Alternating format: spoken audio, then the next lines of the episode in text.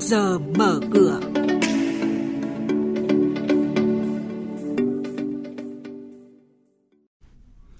Thưa quý vị và các bạn, à, mục trước giờ mở cửa hôm nay sẽ có những nội dung đáng chú ý sau.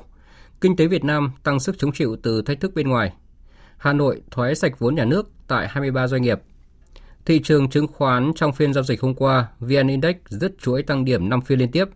Và sau đây là nội dung chi tiết.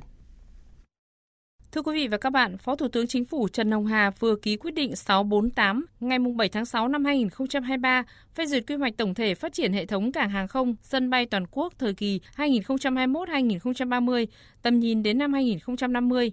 Theo quy hoạch tổng thể này, cả nước sẽ hình thành 33 cảng hàng không. Bên cạnh 14 cảng hàng không quốc tế sẽ có 19 cảng hàng không quốc nội và cảng hàng không thứ hai phía đông nam, nam thủ đô Hà Nội.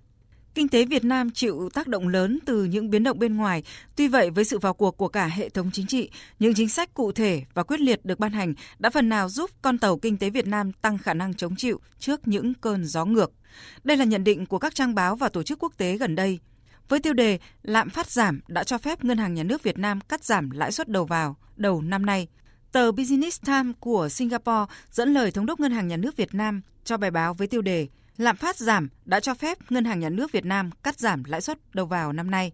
Ông Jonathan Pincus, chuyên gia kinh tế quốc tế cao cấp, chương trình phát triển Liên Hợp Quốc UNDP tại Việt Nam nhận định, lạm phát giảm tạo dư địa để cắt giảm lãi suất, kiên định chiến lược duy trì ổn định vĩ mô. So với nhiều nước trong khu vực, Việt Nam đã làm tốt cả về mặt tỷ giá hối đoái và duy trì ổn định tỷ giá hối đoái và ổn định giá cả. Vì vậy mà tạo ra cơ hội giảm lãi suất cho vay. Tôi nghĩ điều đó sẽ giúp ích rất nhiều cho doanh nghiệp và cả người tiêu dùng.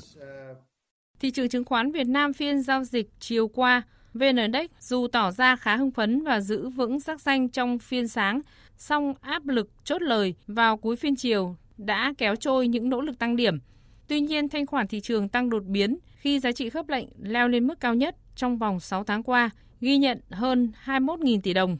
Đóng cửa phiên giao dịch chiều qua, VN Index giảm hơn 8 điểm xuống còn 1.101,32 điểm, qua đó chấm dứt chuỗi tăng 5 phiên liên tiếp.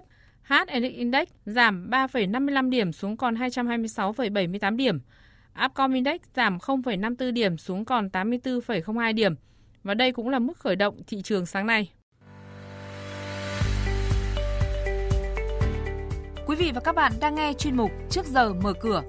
Thông tin kinh tế vĩ mô, diễn biến thị trường chứng khoán, hoạt động doanh nghiệp niêm yết. Trao đổi nhận định của các chuyên gia với góc nhìn chuyên sâu, cơ hội đầu tư trên thị trường chứng khoán được cập nhật nhanh trong Trước giờ mở cửa. Tiếp theo là thông tin về một số doanh nghiệp niêm yết đáng chú ý. Ủy ban nhân dân thành phố Hà Nội vừa ban hành kế hoạch sắp xếp lại doanh nghiệp nhà nước, doanh nghiệp có vốn nhà nước thuộc Ủy ban nhân dân thành phố Hà Nội giai đoạn 2022-2025. Theo kế hoạch, thành phố duy trì hình thức công ty trách nhiệm hữu hạn một thành viên do nhà nước nắm giữ 100% vốn điều lệ với 18 doanh nghiệp cổ phần hóa hai doanh nghiệp gồm công ty trách nhiệm hữu hạn một thành viên xuất nhập khẩu và đầu tư xây dựng phát triển Hà Nội, công ty trách nhiệm hữu hạn một thành viên chiếu sáng và thiết bị đô thị Hà Nội và sẽ tiến hành sáp nhập công ty trách nhiệm hữu hạn một thành viên điện ảnh Hà Nội.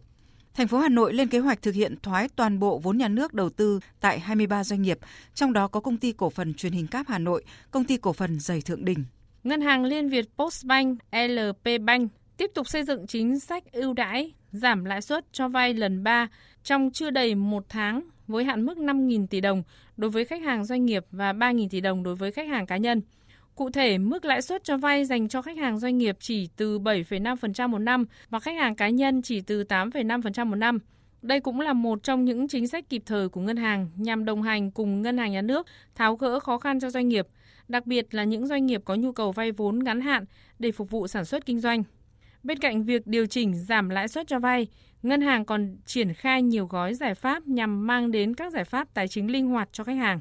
Ngân hàng Thương mại Cổ phần Phát triển Thành phố Hồ Chí Minh, mã chứng khoán là HDB, vừa được Ngân hàng Nhà nước chấp thuận cho tăng vốn điều lệ thông qua chia cổ tức bằng cổ phiếu tối đa 3.722 tỷ đồng. Vừa qua, cổ đông của HDB cũng đón tin vui khi ngân hàng triển khai việc chia cổ tức bằng tiền mặt, ngày chốt danh sách cổ đông hưởng quyền nhận cổ tức tiền mặt vào cuối tháng 5 vừa qua. Cổ đông có tên trong danh sách tại ngày đăng ký cuối cùng sẽ nhận 1.000 đồng một cổ phiếu. Ngày thanh toán cổ tức cho cổ đông là 12 tháng 6 tới.